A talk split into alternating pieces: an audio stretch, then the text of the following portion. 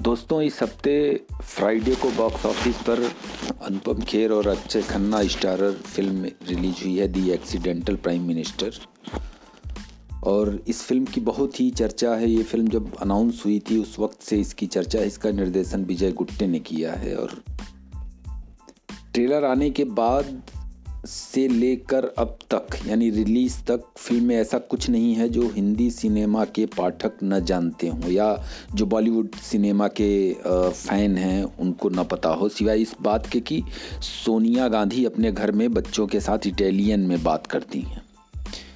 ये फ़िल्म संजय बारू की किताब पर आधारित है, लेकिन डिस्क्लेमर में निर्माताओं ने यह साफ़ किया है कि सिनेमाई रूपांतरण का सहारा लिया गया है, खासकर से किरदारों और संवाद के लिहाज से।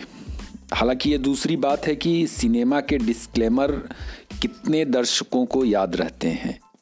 तो आइए आज आप, आज हम आपको विजय गुट्टे के निर्देशन में बनी the accidental prime minister film के बारे में बताते हैं और समीक्षा करते हैं कि ये फ़िल्म आखिर है कैसी। सबसे पहले हम फ़िल्म की कहानी के बारे में बात करेंगे और जैसा कि मैंने पहले भी बताया कि ट्रेलर के आने के बाद से ही ये फ़िल्म स्पष्ट है कि इसकी कहानी क्या है। यानी कि आप जब फ़िल्म देखने जाएँगे थिएटर में तो शुरुआती सीन से ही आपको फ़िल्म की कहानी का मकसद, उसके किरदार, नायक, खलनायक सब क्लियर हो जाते हैं। लेकिन फिर भी आपको बता दें कि फ़िल्म 2004 में लोकसभा चुनाव में कांग्रेस के नेतृत्व में यूपीए को मिली जीत से शुरू होती है। चुनाव में हारने वाली एनडीए, यानी वाजपेयी के नेतृत्व में जो गठबंधन है, वो किसी भी हालत में सोनिया गांधी, जिनका किरदार सुजैन बर्नर्ड ने निभाया है, जो जर्मन की आर्टिस्ट हैं, को प्रधानमंत्री बनने नहीं देना चाहती। कांग्रेस में दो स्तर की बैठकें होती हैं। तो जो पर्दे पर नज़र आता है कि एक बैठक में अहमद पटेल, जिनका किरदार विपिन शर्मा ने निभाया है, सोनिया गांधी, राहुल गांधी और प्रियंका गांधी के साथ कैमरे के सामने मंत्रणा करते नज़र आते हैं एक कमरे में। और उसी कमरे के बाहर प्रणब मुखर्जी समेत तमाम दूसरे कांग्रेसी नेता, जिसमें कपिल सिब्बल और दूसरे नेता हैं, वो लोग नए प्रधानमंत्री को लेकर के चर्चा करते हैं। अहमद पटेल का किरदार विपिन शर्मा ने निभाया है, राहुल गांधी का किरदार बहुत ही अच्छा किरदार अर्जुन माथुर ने निभाया है और प्रियंका गांधी का किरदार आहाना कुमरा ने निभाया है। तो ये दोनों मीटिंग होती रहती है और बाद में उसी सीन सीन में आगे कुछ ऐसा टाइम आता है कि सभी नेता सोनिया गांधी के पास आते हैं और उनसे पद संभालने की गुजारिश करते हैं। बहरहाल राहुल गांधी, पिता राजीव गांधी और दादी इंदिरा गांधी के साथ हुए हादसों का ज़िक्र करते हुए सोनिया से पीएम न बनने की बात कहते हैं। राजीव गांधी और इंदिरा गांधी दोनों की नृशंस हत्याएँ हुई थी। जब राहुल ये बात करते हैं तो कांग्रेस के कुछ नेता उनके ऊपर दबाव डालते हैं। लेकिन राहुल उन्हें झिड़क देते हैं और इसी दौरान माँ से वो संभवतः इटालियन में कुछ कहते हैं। वो अंग्रेज़ी तो थी नहीं तो हम ये अंदाज़ा लगा रहे हैं कि वो इटालियन में ही कुछ बात करते हैं और कुछ अपनी माँ को बोलते हैं और गुस्से में कमरे से बाहर चले जाते हैं। प्रणब जैसे नेताओं को लग रहा है कि संभवतः प्रधानमंत्री पद के दावेदार के रूप में उनका नाम आगे आ सकता है, लेकिन सोनिया को एक ऐसा पीएम चाहिए जो वफादार है, जो उनके मन की सुनता है और जो उनके मन मुताबिक चले। और सोनिया मनमोहन सिंह के नाम का, नाम की अनाउंसमेंट भी करती हैं और बताती हैं कि मनमोहन सिंह प्रधानमंत्री होंगे। जब वो इस तरह की अनाउंसमेंट करती हैं तो उस उस कमरे में जो कांग्रेस के कुछ लोग मौजूद रहते हैं खास तौर से प्रणब मुखर्जी के चेहरे पर शिकन देखने लायक है। अब मनमोहन को प्रधानमंत्री तो बना दिया गया है, लेकिन कांग्रेस के अंदर कार्यकर्ताओं में और जनता के बीच सोनिया गांधी की छवि को स्थापित करने के लिए और पीएमओ पर नियंत्रण के मकसद से अहमद पटेल, जो सोनिया गांधी के सलाहकार हैं वो राष्ट्रीय सलाहकार परिषद का गठन करने की बात करते हैं और इसका मुखिया यूपीए की चेयरपर्सन यानी सोनिया गांधी को बनाया जाता है।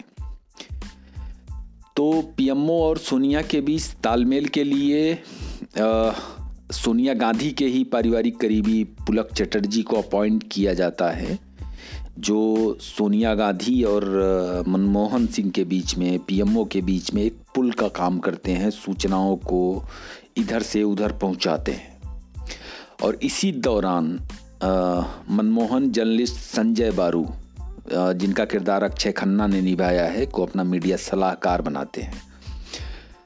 और कहानी चलती है मंत्रियों की नियुक्ति से लेकर टू जी घोटाला कोयला घोटाला, परमाणु मसले पर सोनिया के खिलाफ जाकर मनमोहन के इस्तीफे तक की धमकी।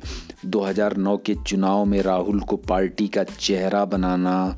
2014 के आम चुनाव से पहले तक कांग्रेस के अंदर की तमाम रस्साकसी और तमाम चर्चित राजनीतिक प्रसंग आते हैं। इसमें वो कांग्रेस के अंदर की राजनीति का वो प्रसंग भी आता है, जिसमें नरसिंह नरसिम्हा राव, पूर्व प्रधानमंत्री नरसिम्हा राव की मौत के बाद जो उनका शव कांग्रेस पार्टी के मुख्यालय के बाहर रखा जाता है और उस पर जो तमाम राजनीति होती है, ये सारे तमाम राजनीतिक प्रसंग दिखाए जाते हैं और इनको जानने के लिए आपको फ़िल्म देखने के लिए थिएटर तक जाना होगा। बहरहाल ये फ़िल्म आपको साफ़ कर दिया जाए कि ये मनमोहन सिंह की बायोपिक नहीं है, क्योंकि इसमें मनमोहन सिंह के प्रधानमंत्री कार्यकाल की घटनाओं का ज़िक्र है और ज़िक्र ऐसा कि यह एक किताब में जो तमाम छोटी बड़ी राजनीतिक घटनाएँ हैं, उनके संदर्भ को लेकर के उनका सिनेमाई रूपांतरण किया गया है। डिस्क्लेमर में भी ये पहले ही क्लियर कर देते हैं कि संवाद, किरदार और तमाम घटनाओं के लिहाज से जो सिनेमा में लिबर्टी है, उसका सहारा लिया गया है। तो चूँकि बहुत सारी छोटी बड़ी राजनीतिक घटनाएँ हैं तो कहानी बिखरी हुई लगती है और कई बार तो ये एक फ़िल्म की बजाय एक पॉलिटिकल डॉक्यूमेंट्री की तरह हमारे सामने आती है। बहरहाल हिंदी की जो परंपरागत फ़िल्में हैं, उसमें इस तरह की कहानियाँ आपने नहीं देखी होंगी तो थोड़ा सा ये अटपटा है। यहाँ कहानी के लिए बहुत सारे रियल विजुअल्स का दिल खोल करके इस्तेमाल किया है विजय गुट्टे ने, जो इसके निर्देशक हैं, और सबसे अच्छी बात जो रही है फ़िल्म के लिए वो ये कि संजय बारू के रूप में अक्षय खन्ना एक नरेटर के तरह हैं। वो एक किरदार भी हैं और एक नरेटर भी हैं, जो कहानी के तमाम सिरों को आपस में जोड़कर समझाते रहते हैं। और इससे ये होता है कि दर्शक कहानी को समझ लेता है और जो जर्क आता है एक सीन से दूसरे सीन में, एक घटना से दूसरे घटना में, उसको कम कर देता है।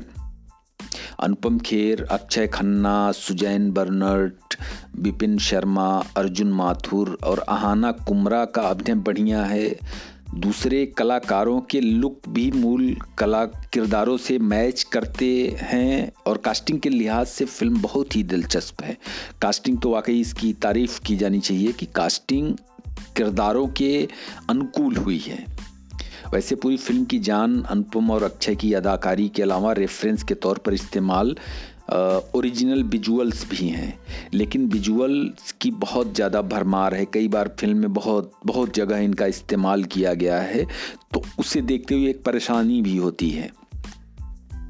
पहली ही फ़िल्म में निर्देशन के लिए विजय गुट्टे की तारीफ़ की जा सकती है। यह फैमिली फ़िल्म नहीं है ये बिल्कुल साफ़ है और ये उन दर्शकों को ज़्यादा पसंद आएगी जिन्हें राजनीतिक घटनाएँ पसंद हैं, जिन्हें राजनीति में दिलचस्पी है। फ़िल्म में कोई गाना नहीं है, लेकिन इसका बैकग्राउंड स्कोर प्रभावित करता है और ये फ़िल्म के संवाद के अनुरूप ही है।